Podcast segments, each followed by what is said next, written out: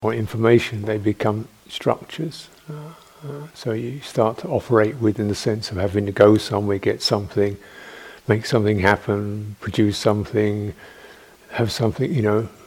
Well, and so one tends to even think that way, and uh, you know, even you even so even practicing Dharma can have those same flavors, those same uh, senses to it. But what can can recognize about this is it it uh, uh, it must always leave out uh, um, the unstructured, which is liberation. Uh, it's quite a significant piece. So um, when you start to deliberately uh, generate certain structures, it also means now you've got something that gives the mind an orientation. The mind, because it doesn't have uh, a particular innate uh, location or a particular innate uh, feature, it tends to seek something to be, something to occupy itself with. Yeah. Uh, the unawakened mind seeks that.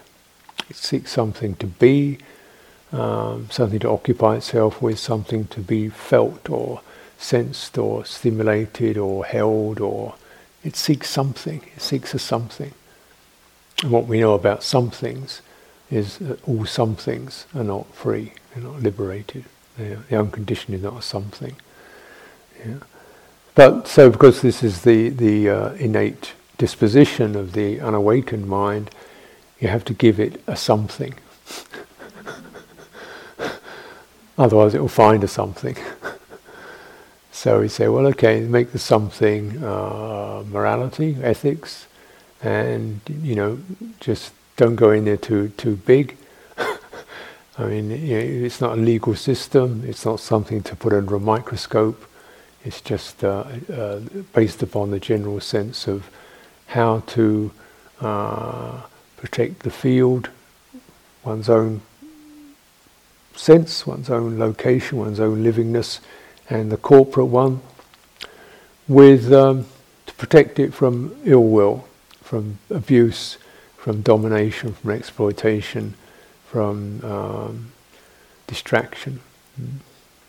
Protect it from those potentials which we, which, which can take over. So this is the essence of sila.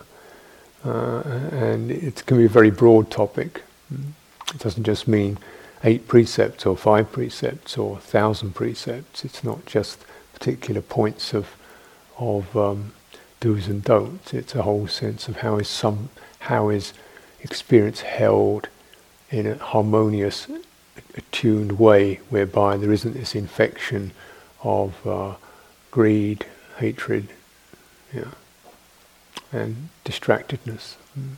You could say, in some ways, the perfection of sila is, you know, you could say you could almost practice the Dhamma as that. You know, if you take it right down to, you know, uh, thought and the way you relate to your own mind and heart. You could say if that sila was really perfected in that level, then things start to spring open.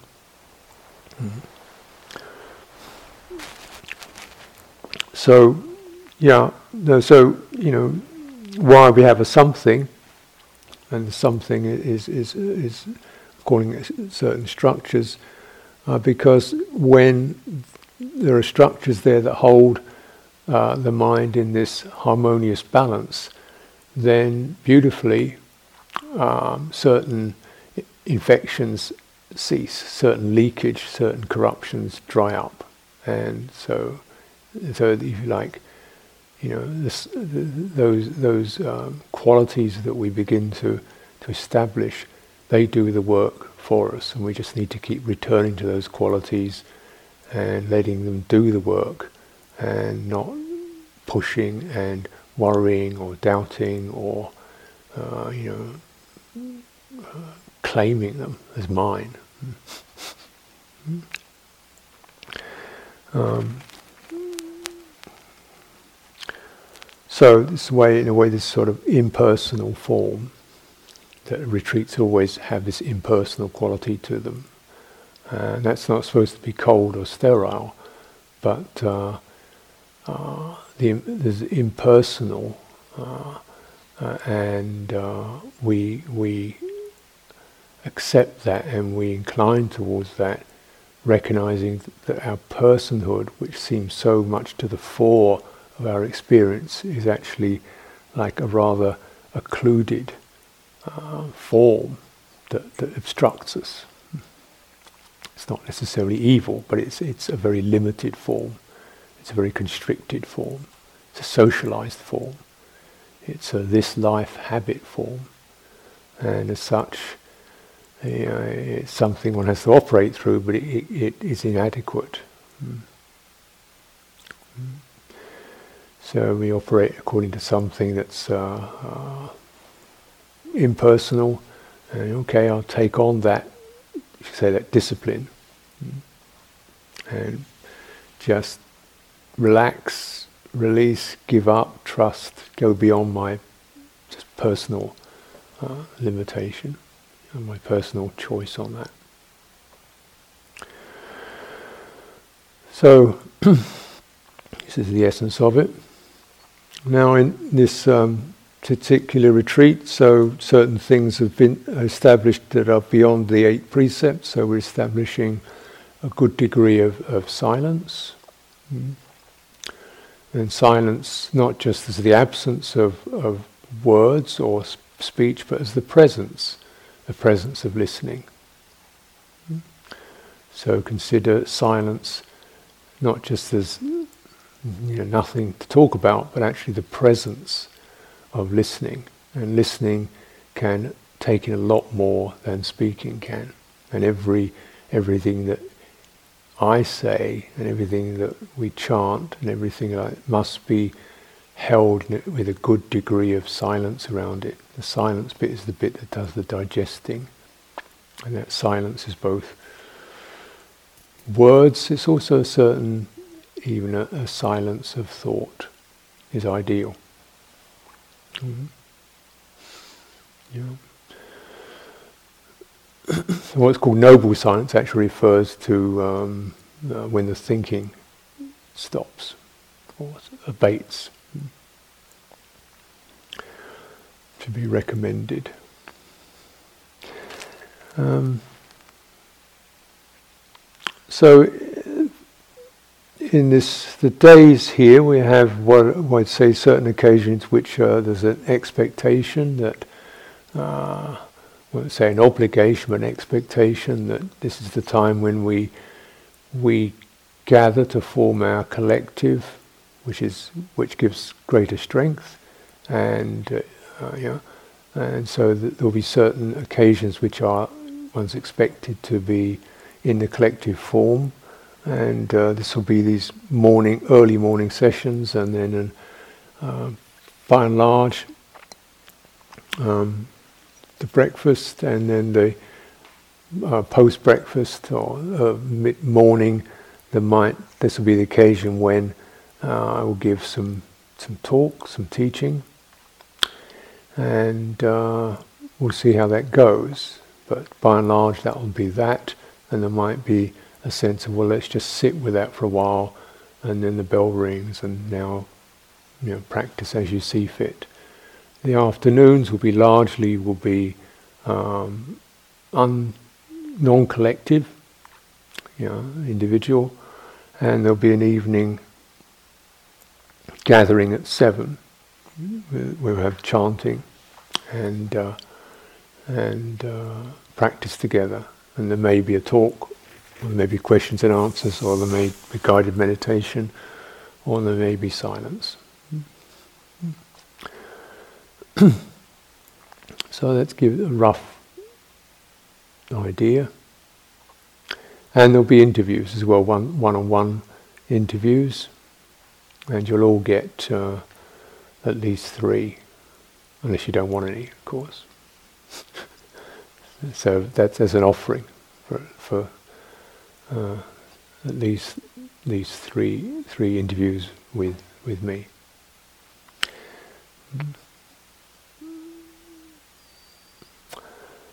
Right. So um, tomorrow there'll be an optional gathering at uh, 5:45 in here, uh, and well, pretty much as we've done this evening, some chanting and meditation, and then the breakfast. Then after breakfast, there'll be uh, the kind of more managerial orientation around functions and and uh, uh, work duties and so forth, and that then the rest of the morning will be open. Uh, mealtime will be the occasion for both offering offering food to to to me and uh, Sister Jayati, and then the uh, then taking food yourself, and then tomorrow and probably most days there'll be an optional qigong session in here at 1.30, which could be for an hour.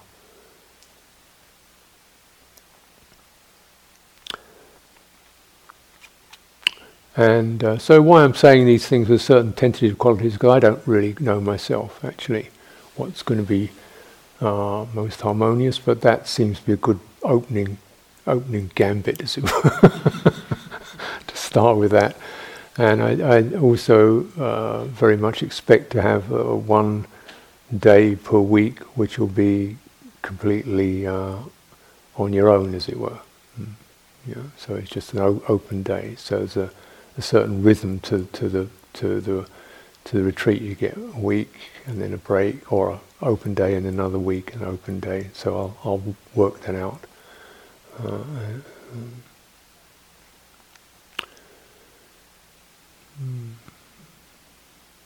Is that all? Does that create clarity or generate some clarity, or is anything confusing about any of that? Or simple enough, straightforward enough? Okay, good, good, good.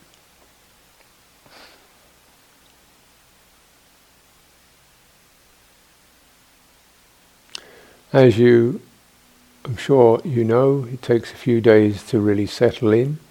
So, opening uh, um, sessions we've mostly about settling in, getting grounded, finding presence, and establishing the embodiment, the embodied mind. That will be our opening movement, and we'll see, see what arises out of that. Uh, then also, I am hoping and expecting and inclining, all those kind of things, towards rehearsing and practicing together two particular uh, longer chants. One is the, uh, the fire sermon, and which you, you, I think you have on sheets, and one is the called the Vipassana Bhumi. Bhumi means a domain. Vipassana, this is the domain of insight. And these, so it's a, it's a whole section of the conditions. Comes from the book of the Abhidharma called the Patthana, which is to do with relational conditions. So these are all the conditions. You could say that the matrix or the structure of the Dhamma is, is in this one chant.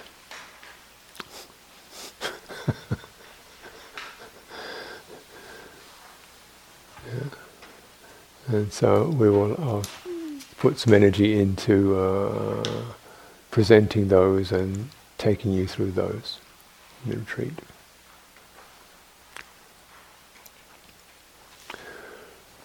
Okay, so let's uh, conclude for the evening.